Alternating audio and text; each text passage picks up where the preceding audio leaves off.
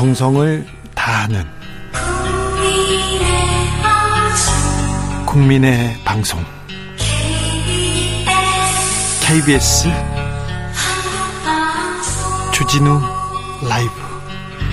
그냥 그렇다고요.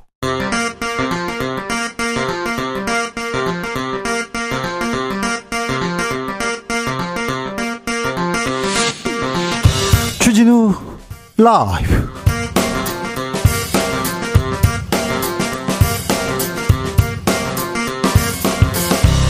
2023년 9월 26일 화요일입니다. 안녕하십니까. 주진우입니다. 헌정사상 첫 제1야당 대표의 영장실질심사가 지금 열리고 있습니다. 기각이냐, 발부냐에 따라서 전국은 대혼동에 빠질 것으로 보이는데요. 체가박당에서 살펴보겠습니다.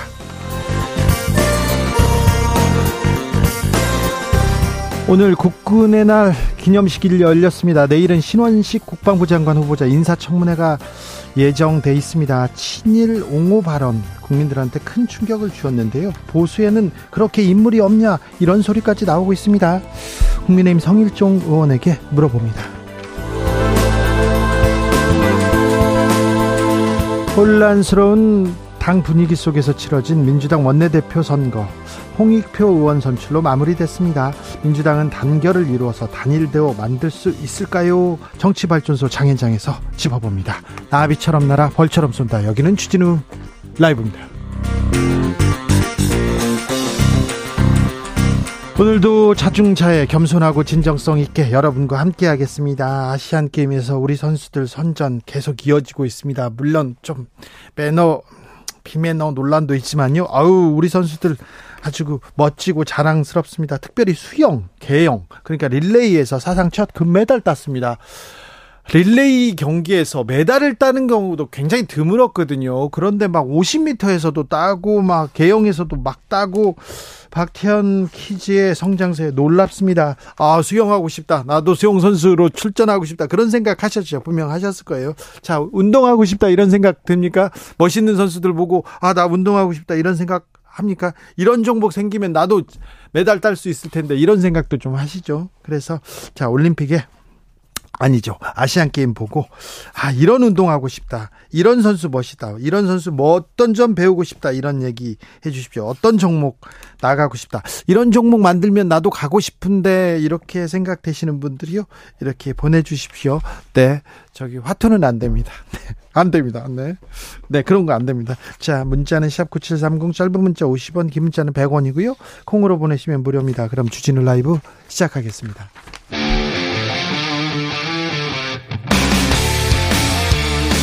탐사보도 외길 인생 20년. 주 기자가 제일 싫어하는 것은?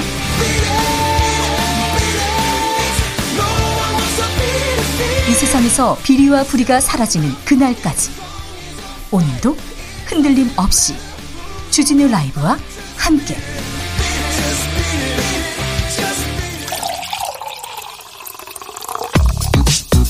진짜 중요한 뉴스만 쭉 뽑아냈습니다. 주스. 정상근 기자 어서 오세요. 안녕하십니까. 이재명 민주당 대표의 구속영장 실질심사 지금 열리고 있습니다. 네, 이재명 대표의 구속 전 피의자 신문이 오늘 오전 10시부터 서울중앙지방법원에서 진행 중입니다. 영장 심사는 백현동 개발사업 특혜, 쌍방울 그룹 대북 송금, 위중교사 혐의 등 이 사건별로 검찰과 변호인단의 양측 입장을 듣는 순서로 진행되고 있습니다. 내용이 많습니다. 네, 오전 내내 이 백현동 건을 두고 양측의 공방이 오간 것으로 전해졌는데요. 이 상황이 이렇다 보니 피의자 신문이 역대 가장 길어질 것으로 전망이 되고 있습니다. 지금까지 가장 오랜 시간 영장 심사를 받은 사람은 서훈 전 국가안보실장인데요. 총 10시간 6분간 진행된 바 있습니다. 한편 이재명 대표는 영장 심사를 마치는 대로 서울구치소로 이동해서 재판부의 판단을 기다리게 됩니다. 영장 심사 끝나면 재 어, 판사의 고민이 시작되는데요. 보통 내일 새벽에 이렇게 어, 결과가 나오는데요. 오늘 밤부터 내일 새벽 사이 네, 잠못 이루는 분들 많을 것 같습니다. 그런데 이화영 전 경기도 부지사 탄원서를 두고 실랑이가 있었어요. 네, 이화영 전 부지사 측이 이재명 대표의 영장 심사를 맡고 있는 재판부에 탄원서를 제출하려다 이 변호인과 교도관 사이에 실랑이가 벌어졌습니다. 이화영 전 부지사 측이 피고인의 자필 탄원서를 가져가겠다라고 하자 어, 교도관이 정식 절차를 밟으라라고 맞섰고요. 어, 이 과정에서 고성이 오간 것으로 전해졌습니다. 이 탄원서는 이화영 전 부지사가 이재명 당시 도지사에게 방북 비용에 대해 보고하지 않았다라는 내용으로 작성된 어, 이화영 전 부지사의 옥중 편지가 민주당 측에 회유로 작성된 것이 아니다라는 취지라고 합니다. 민주당 신임 원내대표에 홍익표 의원이 당선됐습니다. 네, 삼선의 홍익표 의원이 민주당 새 원내대표에 선출됐습니다. 원래 민주당 원내대표에는 4명의 의원들이 출마했는데 먼저 우원식 의원이 사퇴를 했고요. 1차 투표에서 김민석 의원이 탈락을 했습니다. 어, 홍익표 의원은 지난 대선 경선 당시 이재명 대표와 경쟁한 이낙연 후보 캠프에서 총괄 정책본부장을 맡았지만 현재는 언론이 친명계로 분류하고 있습니다. 김행 여성가족부 장관 후보자 또 다른 문제가 또 불거졌어요? 네, 지난 2018년 김행 장관 후보자에게 7,500만 원의 급여를 지급했던 위키트리 운영사 소셜뉴스가 같은 해 이 네 건의 임금 체불로 진정을 당한 사실이 밝혀졌습니다. 민주당 윤건영 의원 측에 따르면 소셜뉴스는 지난 2018년 7월부터 두 달간 근로기준법 36조 위반으로 모두 네 건의 진정을 당했으며 이 중에 세 건이 인정됐다고 합니다. 박근혜 전 대통령 언론과 인터뷰를 했네요. 네, 박근혜 전 대통령은 오늘 공개된 중앙일보와의 인터뷰에서 자신의 탄핵에 대해 주변을 잘 살피지 못했다며 진심으로 송구하다라고 사과했습니다. 네. 박근혜 전 대통령은 최서원 씨의 국정농단 사태에 관련해서 검찰 조사에서 듣고 너무 놀랐다라고 말했는데요. 어, 최서원 씨의 비위를 알진 못했지만 최종 책임은 자신에게 있다는 의미로 언론을 해석했습니다. 진심으로 송구하다고 얘기했습니다. 총선에서 어떤 역할을 하는 거 아니냐 이런 얘기도 나오고 있는데요. 여기에 대한 입장도 밝혔습니다. 네, 박근혜 전 대통령은 내년 총선 출마설이 나오는 친박계 인사들을 향해 정치를 다시 시작하면서 어, 본인 그것이 본인의 명예 회복을 위한 것이고 본인과 연관된 것이라는 얘기를 하지 않았으면 한다라며 과거의 인연은 과거 인연으로 지나갔으면 좋겠다라고 선을 그었습니다. 박근혜 전 대통령은 개인적으로 내년 총선에 별 계획이 없고 정치적으로 친박은 없다고 여러 차례 얘기했다고 밝혔습니다. 오늘 어, 차가 왜 이렇게 막히지? 그리고 어우 놀랐어요. 그런 분들 많습니다. 오늘 국군의 날 기념식이 열렸습니다. 네, 오늘 75주년 국군의 날 기념식이 성남 서울공항에서 열렸습니다. 이 국군의 날은 10월 1일이지만 이번 국군의 날은 추석 연휴에 끼어 있어서 조금 일찍 치러졌습니다. 네. 특히 오늘 10년 만에 시가 행진이 이어지고 있는데요. 어, 이에 따라 서울 곳곳에서 교통 통제가 이뤄지고 있습니다. 어, 이 자리에서 윤석열 대통령은 북한의 핵 개발 고도화 시도에 대해 어, 우리 대한민국 국민의 국민에 대한 실존적 위협이자 세계 평화에 대한 중대한 도전이라며 북한이 핵을 사용할 경우 어, 한미 동맹의 압도적 대응 대응을 통해 북한 정권을 종식시킬 것이라고 말했습니다. 북한 정권 종식 얘기도 했고요. 네. 하, 강력한 발언 내놓았습니다. 가계부채가 크게 늘고 있어요. 음. 그런데 정부가 부동산 부양책을 발표합니다. 네, 정부는 주택 공급 시장 활성화를 위해 3기 신도시 3만 호를 포함한 총 5만 5천 호 수준의 주택 공급 물량을 추가 확보한다라고 밝혔습니다.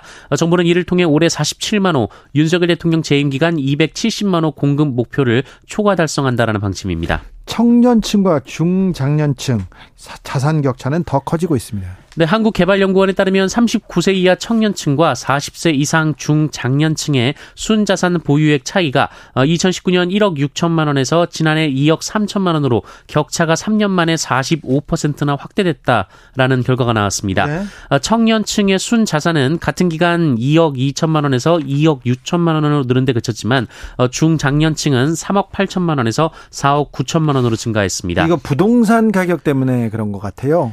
네, 이 주택 매매 및 임대 가격이 올라가면서 주택 보유 비율이 낮은 청년층은 부채가 늘어났지만 부동산 자산 비중이 높은 중장년층의 자산이 가파르게 상승했다라는 분석입니다. 어, 때문에 금리가 인상되면 중장년층보다 청년층의 소비가 더 큰 타격을 입을 것이란 분석이 나왔습니다. 어, 국내 신용평가사의 자료에 따르면 기준금리가 0.1% 포인트 인상이 되면 20대 연간 소비가 30만 원 정도 감소하는 것으로 나타났습니다. 네. 헌법재판소가 국가보안법에 대한 아, 결정을 내렸네요. 네, 이적 행위를 찬양 고무하는 것을 금지하고 이적 표현물을 소지 유포할 수 없도록 한 국가보안법 조항이 헌법재판소에서 합헌 결정을 받았습니다. 어, 해당 조항은 국가의 존립 안전이나 자유민주적 기본 질서를 위태롭게 한다는 점을 알면서 반국가 단체나 그 구성원 또는 지령을 받은 자의 활동을 찬양 고무 선전하거나 동조하는 등의 규정, 규정이 나와 있습니다. 어, 해당 국가보안법 7조가 헌법재판소에서 합헌 판단을 받은 것은 법이 일부 개정된 1991년 이후 이번이 여덟 번째입니다. 어, 합헌 판단을 내린 재판관들은 한반도를 둘러싼 지정학적 갈등이 여전하고 북한으로 인한 대한민국 체제 존립의 위험 역시 지속되고 있다라고 봤습니다. 20여 년 전에 정치권에서 네, 여당도 야당도 공통된 목소리로 국가보안법 폐지를 외칠던 때가 있었습니다. 네.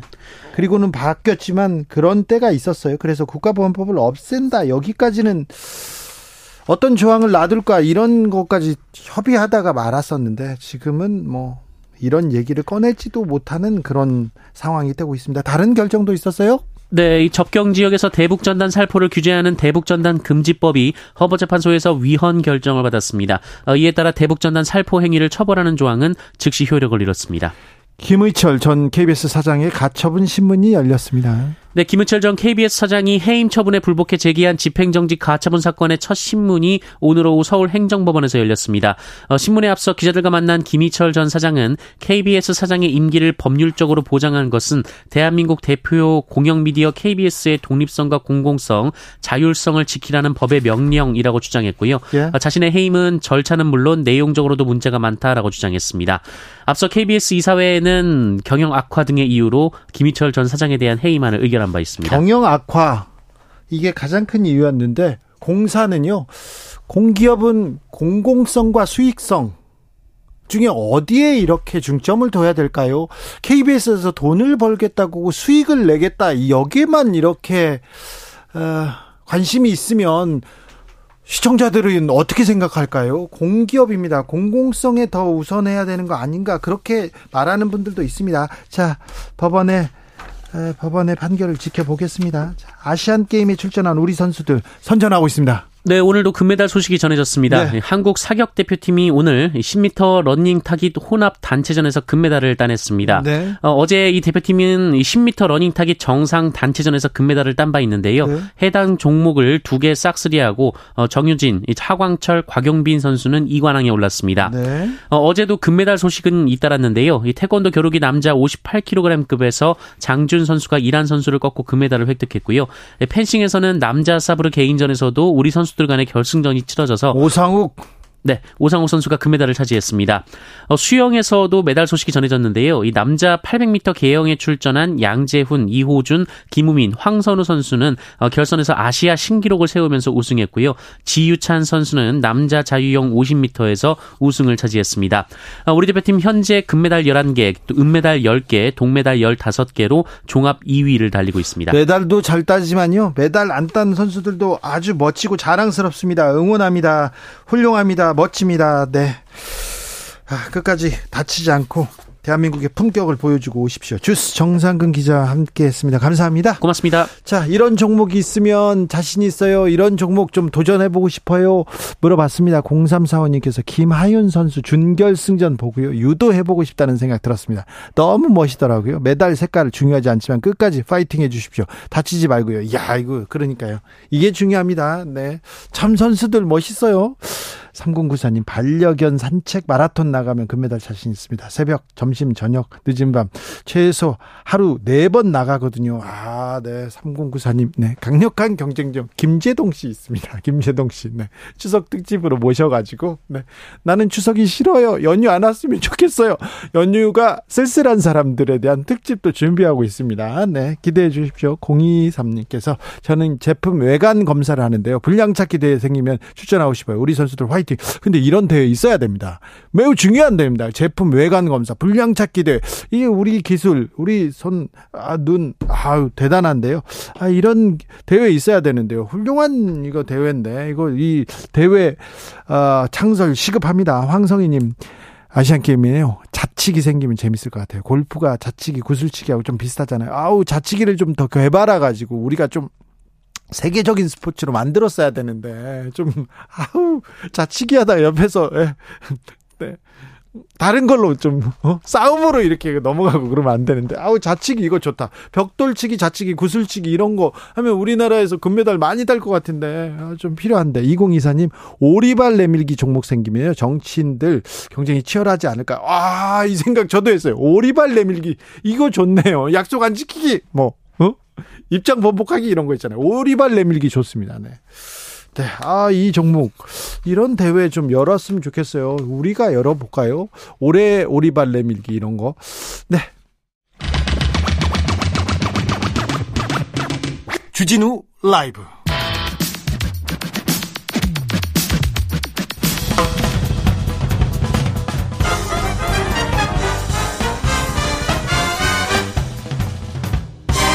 훅 인터뷰. 모두를 위한 모두를 향한 모두의 궁금증 흑 인터뷰. 다음 달부터 코로나 백신 동절기 접종 시작됩니다.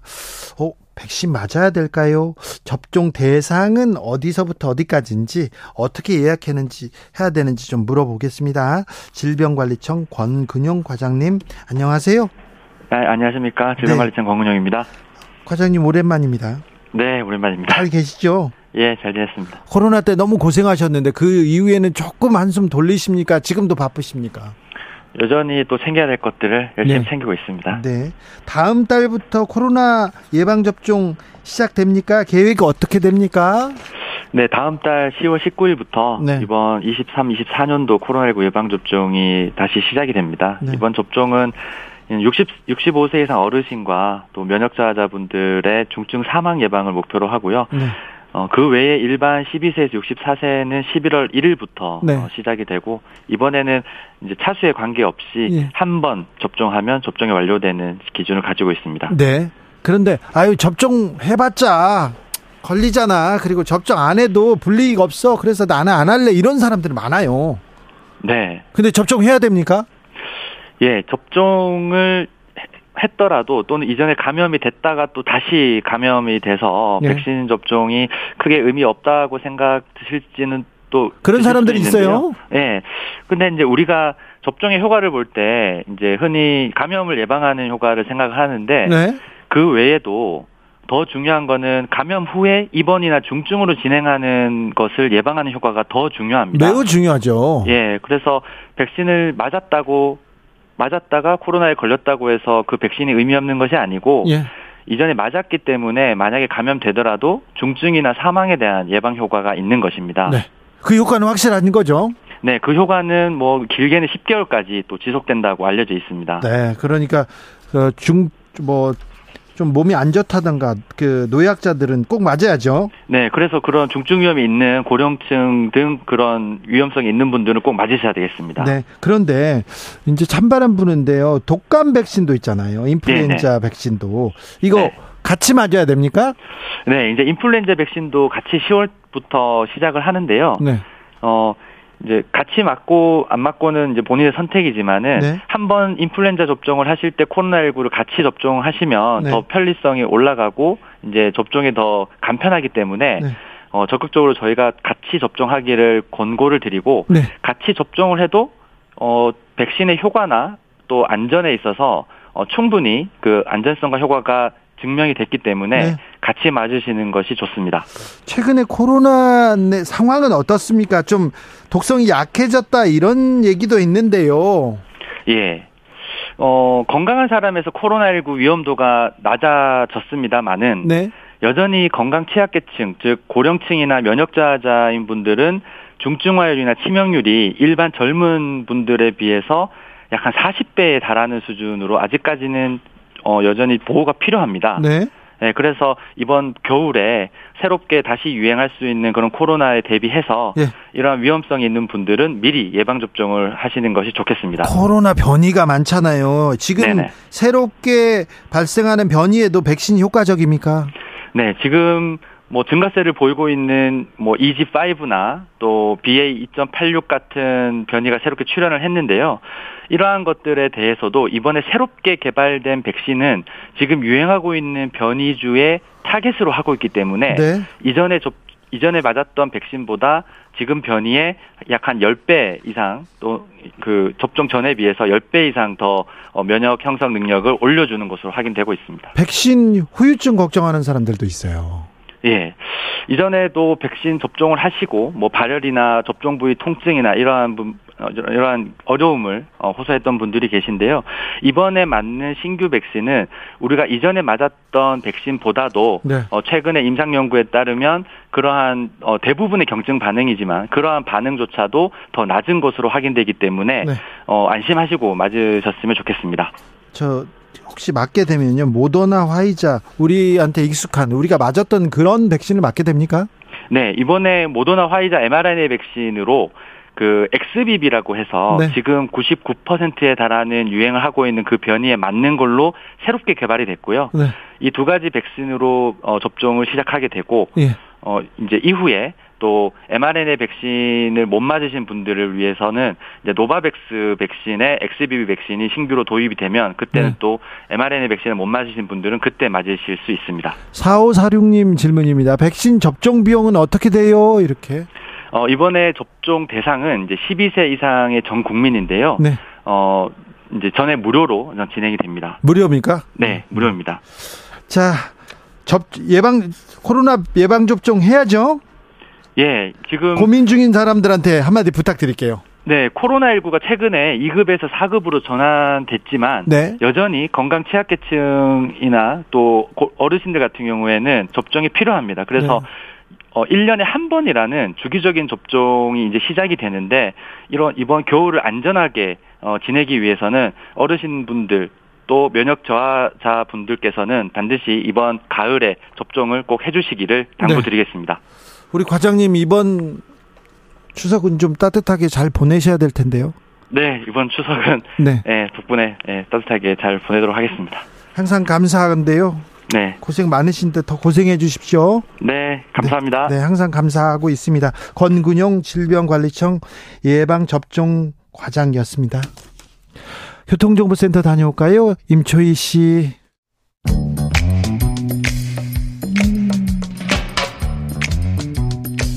오늘의 정치권 상황 깔끔하게 정리해 드립니다. 여당 여당 크로스 최가박과 함께 최가박당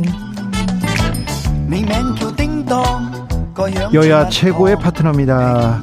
최영두 국민의힘 의원 어서 오세요. 네 안녕하십니까. 박성준 더불어민주당 의원 어서 오세요. 네, 안녕하세요. 네. 예.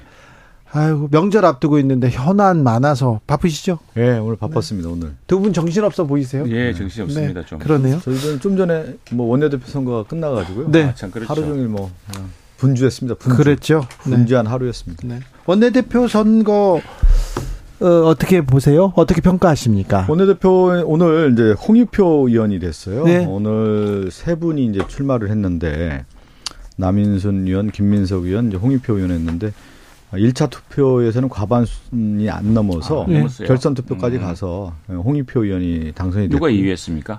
남인순, 남민순 의원. 네. 네. 네. 홍익표 의원은 오늘 그 얘기를 분명하게 하, 더군요 어, 대여 투쟁에 있어서 확실하게 네. 하겠다. 지금 윤석열 정권의 무도한 정권, 어, 지금 특히 국회 무력화하고 국회 무시하는 부분에 대해서도 네. 어, 홍익표 의원이 얘기를 했고요. 또 하나 이제 이재명 당대표와 함께 예. 어, 주요 현안에 대한 부분, 당에 대한 업무와 함께 협조를 이뤄서 내년 총선에 반드시 승리하겠다라고 하는 말씀을 해주셨어요. 대여 투쟁, 총선 승리 다 좋은데요. 예. 민주당은 단합이, 단결이 최우선 과제인 것 같습니다. 네. 네. 네. 이 부분은 어떻게 될 것 같습니까? 일단 뭐 홍익표 의원은 이제 원내대표 되면서 어, 원팀 얘기를 많이 했고요. 또 하나는 이런 얘기를 했어요. 나오신 분들도 다 비슷한 얘기를 했는데 이번 이제 가결 문제, 네. 체포동의안 가결에 대한 책임의 문제를 어떻게 할 거냐에 대한 얘기가 나왔단 말이죠. 예. 그래서 무슨 뭐 색출론도 나오고 뭐 여러 얘기 나, 나오고 있는데 저는 그렇게 보고 있어요. 정치인에 있어서의 책임은 한 세 가지 종류 되는 거 아니겠습니까? 하나가 뭐냐면 윤리적 도덕적인 문제가 하나가 있는 거고 또 하나는 정치 행위에 대한 정치적 책임이 있는 거고 또 법적인 문제가 있다면 법적인 책임을 지는 건데 이번 체포동의안 관련된 부분에 대해서는 정치적 책임이 분명히 있는 거 아니겠습니까? 가결표한 부분에 대해서는 아, 그렇기 때문에 어, 이, 이 문제에 대해서는 이제 원내대표도 어, 기자들의 어떤 질문들이 있었거든요. 그래서 네. 추후에 뭐 지, 최고위라든가 지도부 안에서도 그런 논의는 분명히 있을 것 같습니다. 그러면 가결표 던진 의원들 징계에 나설 수도 있다는 말인가요? 저는 뭐 징계라고 하는 것은 결국은 이제 법적인 책임을 묻는 거지 않습니까? 근데 네. 우리가 비밀 투표한 행위에 대해서 네. 어떻게 무슨 법적인 책임을 지는 거겠습니까? 그래서 정책 책임을 얘기하는 건데 그 얘기를 하는 거죠. 그러면 가결표를 던졌다고 하면 정정당당히 나와서 솔직하게 얘기하고 그 부분에 대해서 정책 책임을 지니면 되는 거 아니겠습니까? 근데 불체포 특권은 내려놓겠다. 이 부분은 이재명 대표도 얘기했고요. 당 혁신안 1호가 불체포 특권이었잖아요. 그 부분에 대한 얘기는 이제 헌법상의 어떤 권리고 불체포 특권이라고 하는 것은 그리고 지난 2월에 불체포 특권 관련된 부분이 있었고 그동안에 이제 논의가 계속 되었던 문제였고 이번 같은 경우는 결국은 검찰의 수사라고 하는 것이 1년 반 동안 진행됐는데 이재명 당대표에 대한 정적 제거와 민주당을 분열하기 위한 수사라고 하는 부분에 대해서 많은 의원들이 이제 동의를 했고 그렇다고 보면 이 부분에 있어서 특히 체포 동의안에 대해서는 비회기에서 발부를 해라 그렇게 했는데 국회 회기 중 9월 정기국회 발부가 됐다라는 것 자체가 이미 정치 수사라고 하는 부분이 있다라고 하는 것을 민당 의원들이 같이 생각했고 마지막 하나만 정리를 할게요. 그렇기 때문에 체포동의안에 부결을 당론으로 해야 되는데 그런 부분이 오히려 좀 부담이 될 수 있으니까 원내대표가 체포동의안에 있어서는 부결로 정중하게 간곡하게 요청한다는. 말씀까지 있었고 네. 그 과정을 의원총회에서 또저 어, 중앙위원회 뭐 결의대회라든가 수많은 회의를 통해서 그 얘기까지 왔던 겁니다. 그런데 그것을 가결표로 던졌다라는 것은 결국 뭐냐? 국민의힘의 동주에서 이재명 당대표를 그 체포 동의안에 같이 간 거 아니냐, 동조한 거냐, 이렇게 된 거 아니겠습니까? 거기에 대한 정책 책임을 물을 수 있다는 얘기겠죠. 최영도 의원님. 참 일을 어렵게 푸십니다. 결국 오늘 이제 결정적인 날이 왔습니다. 결국 이렇게 되면 되는 문제예요. 그러니까 이재명 대표가 단식할 것도 없이 또 뭐 당 대표 하려고 그렇게 무리하지 않아도 되고 이 방탄으로 지난 1년 반 동안 국회를 이렇게 무리하게 분열적으로 이끌어주지 않았어도 되는데 참 정말 지난 1년 반을 돌이켜 보면은 결국 이렇게 될 것을 그렇게 할 필요가 있었나라는 생각이 정말 듭니다. 그리고 지금 민주당 분위기를 보고서 이 대명천지의 이 자유민주주의 국가의 세상에 그런 정당이 어디 있습니까? 이게 뭐 문혁 시대 홍위병이 뭐 그냥 어 다니면서 사람 들 불러내서 패대기 치는 그런 세상도 아니고 이게 뭐냐면 저는 오늘 영장실질심사 두고 봐야겠지만 영장실질심사 굉장히 엄격하게 하기 때문에 법원에서는 예컨대 증거가 넘치면 증거가 넘치는 대로 증거가 넘치기 때문에 불구속 재판을 합니다.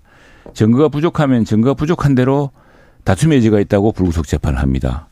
이제 오로지 증거 인멸의 가능성이 왜 도주리는 없죠. 뭐 당대표가 네. 도망가면 그 자체로 그렇죠. 범죄를 시인하는 건 도망가겠습니까? 네. 그러니까 증거 인멸, 저 도주리는 없는데 증거 인멸이 아마 결정적 쟁점이 되겠죠. 여기에 대해서는 많은 아마 검찰도 거기에 집중될 것 같은데 저는 결국 이를 보면서 하, 우리 이제 정치 체제를 바꿔야겠다. 이게 이재명 당 대표가 된 이유가 결국 오늘까지 오른 사태를 보면은 다 그 내용이 보이지 않습니까? 더구나 오늘 보니까 뭐 유시민 전 노무현 재단 이사장이 어, 옥중 출마, 옥중 결제도 하라 그랬더니 그 단식을 20일까지 하신 분이 어디에 힘이 있으신지 그 좋아요를 누르셨다는데 이거 누가 페이스북을 누가 대신해 주지 않는다면 참 그것도 기이한 일이고 왜 이렇게 한국 정치를 이상하게 만들었는지 정말 따져봐야 되고 그래서 나는 결과적으로 예, 결과적으로 보면은 이 결국 원내대표가 하지 않습니까? 원내대표하고 원내대표가 누굽니까? 국회의원 민주당 170명 국회의원 어쨌든 국민들의 다수가 선출한 의원들이고 그 의원들이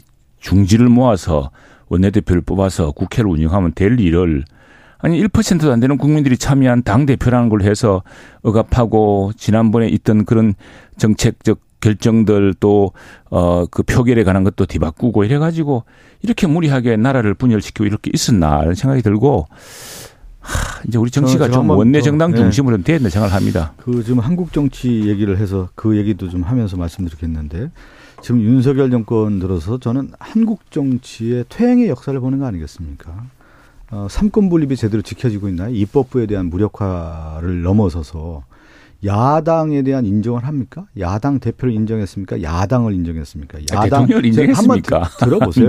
지금 이제 국회 무력화 그 다음에 공산 전체주의 세력의 동조 세력으로 민주당을 매도하고 이런 정권이 어디서 썼습니까? 그리고 하나 얘기를 좀 드리는데 아니 이재명 당대표 수사 1년 반 동안 검찰의 수많은 인력, 수십 명의 검사, 수백 명의 그 수사 인력이 투입돼 가지고 이렇게 했다고 하면은 증거 인멸 얘기를 하는데 400여 아, 차례 가까운 압수수색을 했다는 거 아니에요. 뭘 증거인멸할 게 뭐가 있겠어요. 이렇게 압수수색을 탈탈 이잡듯이 탈탈 털어가지고 수많은 사람 다 압수수색하고 그 반개에 있는 사람들 이재명 대표와 가깝다는 이름하에서 다 압수수색을 받았는데 뭘 더 털겠습니까. 이 수사가 그만큼 과도했다라 무도했다라는 게 드러나는 거 아니겠습니까. 그러니까 첫 번째는 이 수사는 문, 저 문재인 정부가 시작한 겁니다. 그리고 이 민주당 당대표에 관한 것이 아니고 성남시장 경기도지사 때 있었던 일이 민주당 내 경선 과정에서 불거져 나와가지고 문재인 정부 때 검찰이 수사한 건데 그 마무리 못 하고 있지 않습니까? 뭐 야당 대표가 어저그저 저, 어, 이재명 대표가 국회의원이 되고 국회의원 되니 야당 대표가 되니 그 검찰 수사가 제대로 이루어질 수가 있습니까? 매일 소환도 안 되고 또 방탄 국회 열리 있으니까 그런데 어쨌든 뭐 이번 이제 마지막까지 왔으니까 하면 되고요.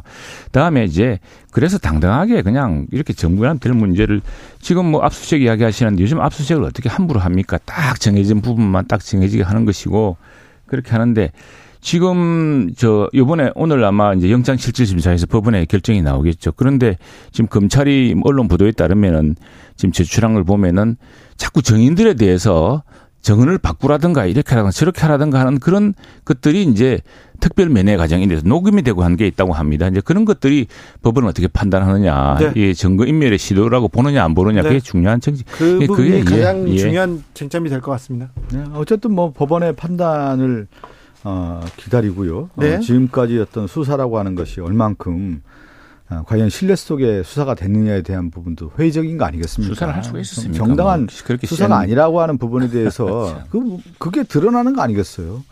그거에 대해서 이제 법원의 어떤 판단을 기다리게 됐고 오늘 뭐 자정을 넘어서 결과가 나온다고 하니까 좀 지켜봐야 되겠죠. 네. 그리고 그 영장 판사를 급박하는 거 이건 정말 법치주의를 부정하는 겁니다. 세상에 이런 나라가 없을 겁니다. 어떻게 민주당 의원 168명 중 161명에게 탄원서를 제출했다고 하는데 이거 참안 하면은 이제 완전히 뭐 개딸들한테 당하게 생겼으니. 아니, 의원님 탄원서는 낼 수 있잖아요. 낼 수가 있죠. 낼 수 있는데. 탄원서를 내는 거 당연한 건데 그 탄원서가 아니, 뭐 무슨 압박입니까? 아니 그 지금 압박하는 과정을 다 아시면서. 아 그걸 압박으로 몰고 싶겠죠. 국민의힘에서는. 뭐, 그, 뭐, 마음대로 뭐 생각하십시오. 아니, 그러면 탄원서 안 내는 게 어디 있습니까? 탄원서 다 내는 거죠. 아, 영장 실질심사를 했는데, 영장 실질심사대로 하면 되는 거지. 그걸 재판부에 대해서 이렇게 저렇게 이야기하는 것 자체가. 지켜, 지켜보자고요. 예, 오늘. 지켜봅시다. 그리고 또 하나 뭐, 네. 지금 뭐, 뭐 사실은 굉장히 그, 정말 진짜 법치주의를 위협하는 사람들이 누구인지 국민들이 다 보고 있습니다. 자, 지금 법치주의가 무너진 나라라고 국민들이 다 보고 있는데 영장이 발부되느냐 기각되느냐에 따라서 또 한번 대 네, 네, 뭐 휴머나 치는 거죠. 네, 혼돈이 네, 시작될 네, 것 같습니다. 휴머나 치는 거죠. 네. 뭐 우리 당 혼돈 될건 뭐 있습니까? 그냥 음. 법대로 하면 되는 거지. 뭐 정정당당히 지금 어디 판사들이 재판할 때 미리 아니 이제 미리 뭐 얘기할 필요는 없는, 없는 거고요. 네. 왜 그러냐면 지금의 상황에 영장 실질 심사의 결과를 어, 지켜보고 그 네. 그 판단의 결과가 무엇인지를 봐야 될 것 같고 그렇지만 다만 예측한다고 하면은 어, 우리 당뿐만 아니라 국민의힘도 그렇고 윤석열 정권 검찰도 그렇고 상당히 어, 파고는 분명히 있는 것이죠. 네. 민주당에서는 아무튼 그 영장 발부와 기각을 떠나서 네. 친명의 목소리가 더 강해질 것 같다는 그런 그 전망은 계속 나옵니다. 아니 친명 뭐 이런 걸 떠나서 네.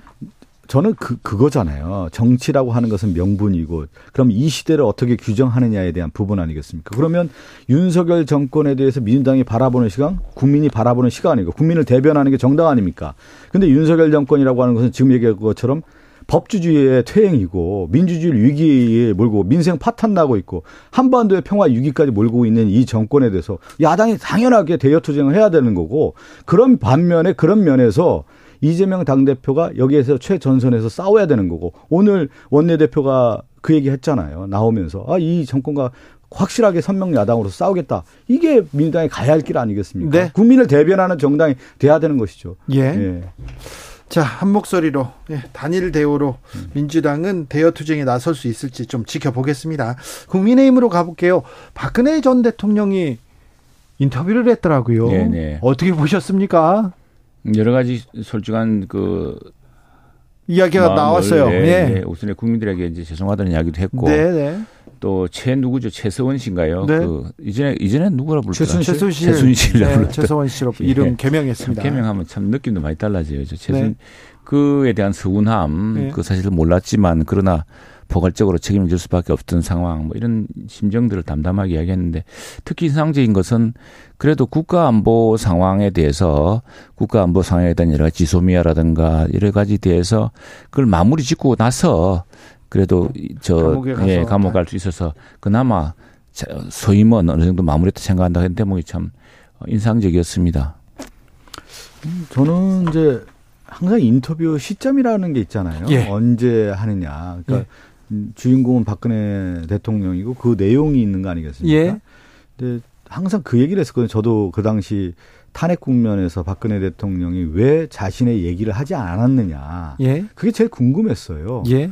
뭐냐면 이 사태까지 탄핵 사태까지 온 박근혜 전 대통령은 어떤 생각을 갖고 있었고 왜 이런 의사 결정을 했고 이런 상황일 수밖에 없었는지를 박 전 대통령의 목소리를 통해서 듣고 싶었는데 사실 그 당시 언론 인터뷰라든가 이런 거에서 하, 하나도 하지 않았습니다. 그리고 그때 정규재 그러니까 네. 그 정규재 씨가 운영하는 유튜브에 한 유튜브에 한 번 나왔고 그 이후에 어떤 얘기가 없었단 말이죠. 네. 그리고 탄핵이 됐을 경우에도 그 상황에 대한 설명이라든가 또 구속됐을 경우에 대한 쓸 경우도 그렇고 그 이후에도 한 번도 없었다가 지금 이 시점에 이제 얘기하는 것은 어떤 생각을 갖고 했나 좀 궁금했었는데 그 내용을 봤을 때는 자기 어떤 진솔한 얘기를 이제 하고 싶었던 것 같습니다. 지금 시점에서 네.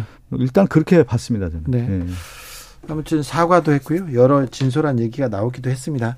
어, 어 며칠 전이었죠. 며칠 전에 그 청치마를 입고 운동화를 신고 재래시장에 나서기도 음. 했었는데 아무튼 친박은 없다. 정치적으로 뭐 총선에서 역할할 생각도 없다는 얘기도 또 거듭했습니다. 국민의힘에서 이현주 전 의원 징계 의결했습니다. 자, 부적절한 언론 정부 비판이다. 여당 비판이다. 이런 게 징계 사유였는데요. 어찌 보십니까? 박성준 의원님? 아니 이현주 의원이 요즘에 윤석열 정권의 이 정치 행태에 대해서 제대로 된 얘기를 한 거 아니겠어요? 일가를 했지 않았어요. 그런데 아팠겠죠. 국민의힘 지도부라든가 이런 분들이. 그러니까 이 얘기는 뭐냐면 국민의힘 지도부에 대한 아니면 윤석열 정권에 대한 불경죄로 징계한 거 아니겠어요? 그러면 가장 중요한 게 뭐냐면 언론 언론도 그렇고 민주주의에 있어서의 표현의 자유를 통해서 그것이 서로 얘기를 해서 걸르는 겁니다. 어떤 것이 논리적으로 맞고 어떤 것이 비교 우위에 있는지에 대한 얘기를 해서 그거에 대한 정당한 평가를 받는 거거든요. 그러면 나에게 맞지 않는 얘기, 불경하다는 얘기, 아니 기분 나쁘다. 그러면 말하지 마라. 징계하겠다.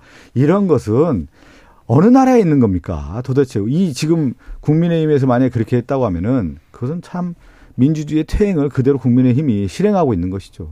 그 뭐 민주당의 할 이야기는 아닌 것 같은데 그보다 더 나쁜 경우도 내 거론하지는 않겠습니다. 그런데 이제 뭐, 내 구체적으로 오늘 처음 들었어요. 나는 그, 저, 그것도 뭐. 징계받았다는 예, 징계 처음 들었는데, 뭐 구체적인 그 은행에 대한 뭐 구체적인 이유가 있었겠죠. 그 뭐 함부로 합니까? 우리 당에서 함부로 안 하는데. 네. 뭐 그 별로 언급하고 함부, 싶지 않습니다. 함부로 하는 것 같은데요. 아이고 뭐 민주당이 할 얘기는 아닌 것 같아요. 아니, 아니 그건 민주당이 할 얘기가 아니라 지금 국민의힘 얘기를 하고 있는데 왜 그러세요? 그러니까 객관적 사실이 잘못됐다면 국민의힘에 맡겨 아니 그런 거잖아요. 이원주 의원이 객관적 사실이 잘못됐다면 그 객관적 사실이 잘못된 부분에 대해서 얘기를 하고 경고를 하면 되는 건데 구체적으로 무슨 말에 대해서 말도 아다르고 어다르고 또 당내에서 우리 저 특히 보수당은 좀 품이라든가 품격 이런 걸 되게 좀 중요하게 생각을 합니다. 뭐 민주당도 물론 당연히 그렇 겠지만 그 유권자들이도 그런 걸 요청을 해요. 특히 우리 당원들이 많은 부분에서 적어도 저, 저 놀랐던 게 이제 출마해 보면은 우선은 좀, 좀 이렇게 단정하게 다니고 깨끗하게 다니고 좀 말도 천천히 좀 품위 있게 하고 박성주 의원이 세게 몰아치더라도 느긋하게 이야기하고 이렇게 질문을 많이 해요. 한덕수 총리 해임 건의안으로 좀 넘어갈게요. 저 쟤는 어떻게 대답해야 돼요? 그러니까, 그러니까 저는 세게 몰아치는 사람으로 저도 세게, 좀 여유 세게 몰아치잖아요. 아, 여유 있는데. 네, 저도 여유 있습니다. 볼게요. 아니 저 보통 여유 있다가 아, 이게 너무 무도하다.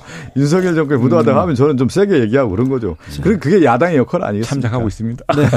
한덕수 총리 해임 건의안 얘기도 좀 해보겠습니다. 국회를 통과했는데요. 음, 한덕수 총리는 계속해서 아, 공개 일정을 이어가고 있습니다.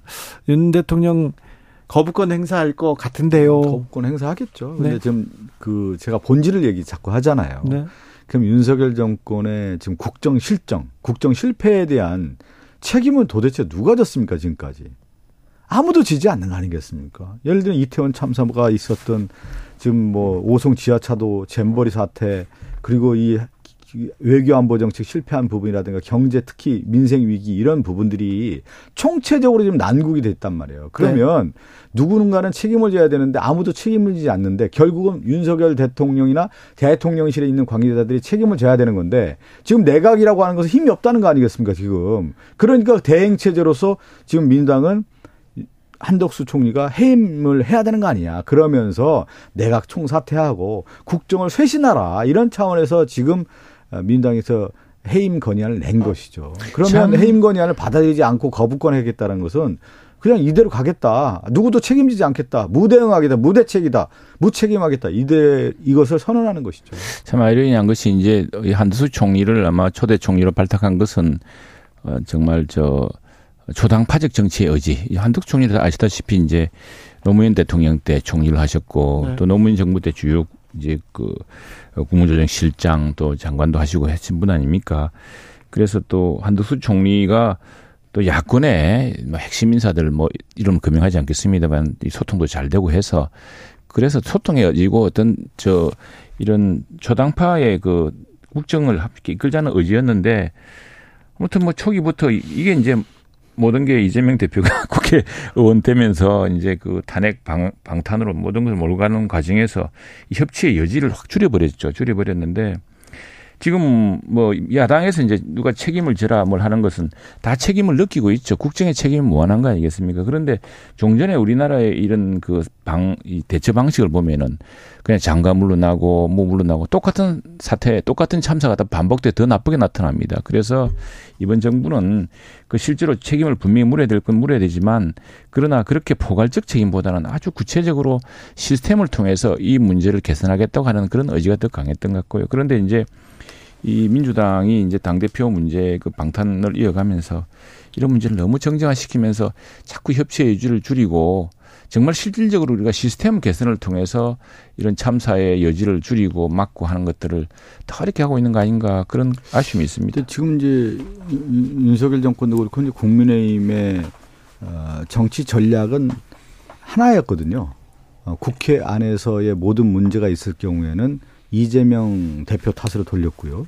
또 국정 전반적인 정책에 대한 실패는 문재인 전 정권에 대한 탓으로 돌렸단 말이에요. 네. 그런데 계속 지금까지 그렇게 해왔어요. 그걸 가지고 꽃놀이패 하듯이 몰고 왔는데 오늘 이제 그 결과에 따라서 그 네. 그 카드라고 하는 것은 네. 이제 끝나는 카드 아니겠어요? 그러면 다음 카드는 뭘, 뭘 하고 하려고 할지 솔직히 걱정돼요. 국민의 그동안의 모든 국정 난맥 실패를 자신들을 되돌아보지 않고 전 정권 탓, 이재명 대표 탓 이렇게까지 몰고 왔는데 국정 자신들이 책임져야 할 부분에 대해서는 어떤 청사진도 내놓지 못한 이 국정을 무엇으로 앞으로 이끌어 갈 건지 저는 참 암담합니다. 그리고 우리는 어. 우리대로 또 새로 해야겠죠. 새로운 도전을 해야 되는데 그럴 경우에 새로운 협치의 기반이 만들어지지 않을까 또 기대하고 있습니다. 민주당에서도 예, 새롭게 하고 더 이상 이제 당 대표의 1인의 어떤 그 문제, 사법 리스크 때문에 국회 운영 일정 전체, 국회가 지금 거의 뭐 며칠 빼고 다 깨 상태였습니다.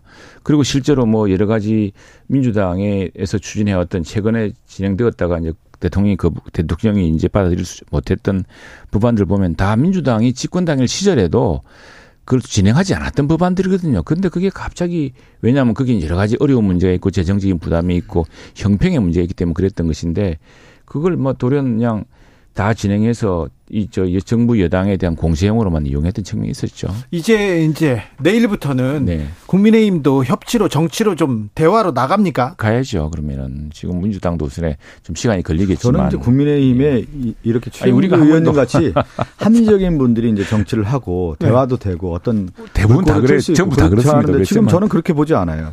국민의힘 지도부에 있는 김기현 대표를 비롯해서 지도부 자체가 보면은 과연 정치를 할 수 있는 지금 자세가 돼 있느냐. 야당을 기, 기존에 적으로만 몰고 야당을 파트너로 인정하지 않는 거 아니겠습니까? 그리고 또 하나 뭐냐면 무슨 토론회를 한다, 뭐 한다고 안 해요, 또. 뭐 그냥 뭐 없, 없던 것처럼 하고 이렇게 해서 무슨 국정을 책임지겠다고 하는 그 집권 여당의 모습이 지지난해인가 지지난해인가 이제 국회를 방문해서 시정 연설을 하지 않습니까? 내년 예산안에 대한 이제 협력을 구하는 연설을 할 때 보면은 그때 이제 어 저 우리 본회 본회의 의사당 내를 다 인사를 다녔어요. 네. 민주당 어석 쪽에서 훨씬 더 오래 머물렀죠. 그만큼 또 인연이라든가 또 애정도 민주당에 똑같이 있다고 생각을 합니다. 대통령은.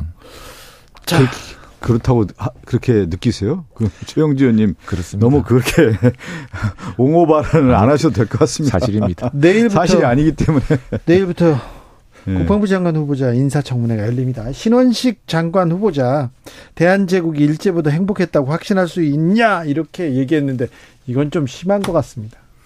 최영도 의원님 이건 너무한 것 같습니다. 이건 일본 국방부 장관이 이렇게 얘기해도 망언이라고 우리가 규탄해야 될 사안인 것 같습니다. 이제 그 청문회에서 소상하게 소명하셔야 될 거로 생각합니다. 네, 하고 소, 소명해야죠. 그 이제 말이 어떤 맥락이 되는지 모르겠는데 뭐 지금 그렇게 생각하는 사람이 어디 있겠습니까? 저는 오늘 기자들이 계속 물어보더라고요. 저는 신원식 국방부 장관이 후보자 자격도 없다고 봐요. 청문회 과연 대상이 될 수 있느냐예요. 이 정도의 역사관을 가진 사람이 어떻게 우리나라 국회에서 청문회에서 나올 수가 있겠습니까? 저는 청문회 대상도 안 된다고 봐요. 아니 지금 보십시오. 일제 침략을 정당화하는 사람에게 대한민국의 국방을 어떻게 맡기겠습니까? 대한제국이 일제보다 행복했다고 확신할 수 있느냐? 이완용은 매국노지만 어쩔 수 없는 측면도 있다. 일제 침략의 정당성을 부여한 사람 아니겠습니까? 그런데 어떻게 한 나라의 대한민국의 국방장관을 맡을 수 있겠어요? 후보자 자격도 없고 저는 인사청문회 대상도 안 된다고 봐요. 아, 일제 침략을 정당 그렇게 논리를 줄것 같으면 이재명 대표가 젤린스키 그, 어, 저 비아냥 그리면서 코미디안 때문에 러시아가 침공했다라고 이야기하는 것처럼 우리, 우리 저 대한제국의 여러 대신들이 무능했기 때문에 또는 그랬기 때문에 그 일본이 침략한 게 정당화될 수 있습니까? 그 그런 뭐 그 비슷한 논리인데 어쨌거나 이 문제는 신원식 장관 후보자가 청문회에서 왜 그런 이야기를 그 했는지 본인이 지금도 어떻게 생각하는지를 밝혀야죠. 이 말뿐만 아니라 극단적인 역사 뭐 5.16이 됐든 12.12가 됐든 이 역사에 대한 부분이라든가 전직 대통령에 대한 막말 수준이라든가 보면은 저는 이 나라의 국방부 장관으로서 격을 갖추지 못했다고 봅니다. 김행 네. 여가부 장관 네. 후보자는 어떻게 평가하세요? 김행 그 여가부 장관 후보자는 지금 수많은 비리 의혹의 대상 아니겠어요? 가장 중요한 것이 재산 증식 과정에서 나왔던 얘기인데 주식에 대한 부분이 지금 나오는데 어, 79배인가 늘었다는 거 아니겠어요? 그, 네. 그, 그 설명이 지금 명확하지가 않은 것 같고 여기에 대해서 김행 장관 후보자가 명확한 답변이 나와야 되는데 그 답변을 제대로 못하고 있는 것이 지금 아니겠습니까? 언론에서 수많은 검증을 하고 있는데 언론이 가짜뉴스를 퍼뜨렸다고 김행 장관이 그렇게 공격을 했지만 사실은 사실로 지금 입증되고 있지 않습니까? 그거에 대해서 책임은 분명히 있어야 될 것 같고요. 김행 장관에 대한 저는 이 부분도 아, 과연 이, 제가 이 얘기를 드리고 싶은 게 윤석열 정권의 장관의 기준, 인사 기준이 있는 거냐. 어디에 그 기준을 맞춰서 인사를 한 것이죠? 도덕성 부분하고 능력이라고 하는 부분을 같이 잣대로 했을 경우에 여기에 해당되는 사람이 도대체 누가 있습니까? 그랬을 경우에 저는 과연 제가 그런 얘기를 드리는 거예요. 청문회 대상도 안 되는 사람을 청문회 후보의 청문회를 만들어서 그들의 얘기를 들어야 되는 자리인지 참 참으로 걱정됩니다. 그 네. 이제 뭐 민주당 주장대로만 할 것 같으면 누가 민주당 내에서도 할 사람 아무도 없을 겁니다. 그런데 이제 그거는 청문회에서 따져봐야 되고이 과연 그것이 범법 행위인지 본인들이 소명해야 되고 소명이 못하면 상당히 이제 위기에 처해지겠죠. 그런데 이 또 하나 우리가 청문회에서 중요한 것은 그 장관의 자질과 능력입니다. 이 네. 장관을 할 수가 있느냐. 신현직 네. 장관 후보자야 정말 육사 정, 육사 출신으로 그다음에 야전과 어, 기획과 작전 그리고 한미연합 운영 등 해서 실제로 지금 처한 안보 위기를 대응할 수 있는 적임자라고 생각을 합니다. 그것 때문에 발탁을 했고 또 하나 갑작스러운 발탁이 된 이유는 민주당이 뭐 지금 현직 국방부 장관을 탄핵하겠다고 하는 마당에 이 민주당의 실력과 속도로 보면은 장관 탄핵은 명약관 하고 그러면 완전히 몇 개월 동안 국방장관이 비게 될 텐데 그런 상태를 만들 수 없어서 실제로 또 국회의원으로서 야당과도 소통해봤기 때문에 이게 이제 지난번에 이 자리에서 얘기했지만 천용택 장관에 이어서 두 번째로 어 군인이 국회의원이 되었다가 장관이 되는 케이스입니다. 그리고 또 이제 김행 장관 후보자의 경우는 지금 자꾸 이제 우리 김행 장관 후보자를 너무나 이렇게 낙인을 찍어놓고 자꾸 그래 풀어나가는데 우선에 청문회 날짜라도 열어서 이렇게 소명을 받아보고 거기서 판단하면 될 것 같고요. 또 하나 지금 김행 장관이 처음에 뭐 dramatic exit라고 했다고 하는데 그 뭐 우리 저 정부의 출범 때 공약을 그렇게 했습니다만 지금 여성가족부는 어떻게 확대할 것인가 어떻게 할 이런 대한 고민을 같이 이야기할 수 있는 겁니다. 그리고 OECD 국가 중에서 우리나라 여성가족부처 같은 다른 그건 없습니다. 너무 작은 부처이고 실제로 할 일도 없고 거기다 제일 중요한 일이었던 여성의 인권 문제에 대해서는 지난번 오고동 또 누구 누굽니까 또저 어, 박원순 그 전 시장 상태에서 정말 피해 피해자한테 편에 들었었냐라는 궁극적인 네, 의심을 받았죠. 네, 그런데 여기서 지금 여성가족부가 이제 전 세대, 그러니까 여성과 가족 그리고 청소년, 노인 세대까지 이끄는 독일이 그런 식입니다. 네. 그런 네, 식의 어떤 전, 새로운 그 것을 확대 개편할 수 있는 방안에 대해서 저는 뭐 저 대통령실과 여러 국회와 소통할 수 있으면서 그런 능력을 발휘할 거라고 봅니다. 국민의 눈높이에 봤을 때요. 이번 장관 3명의 후보자는 있을 수 없는 장관 후보자다. 이렇게 말씀드리고 싶습니다. 최영두, 박성준 두분 감사합니다. 네, 감사합니다. 네.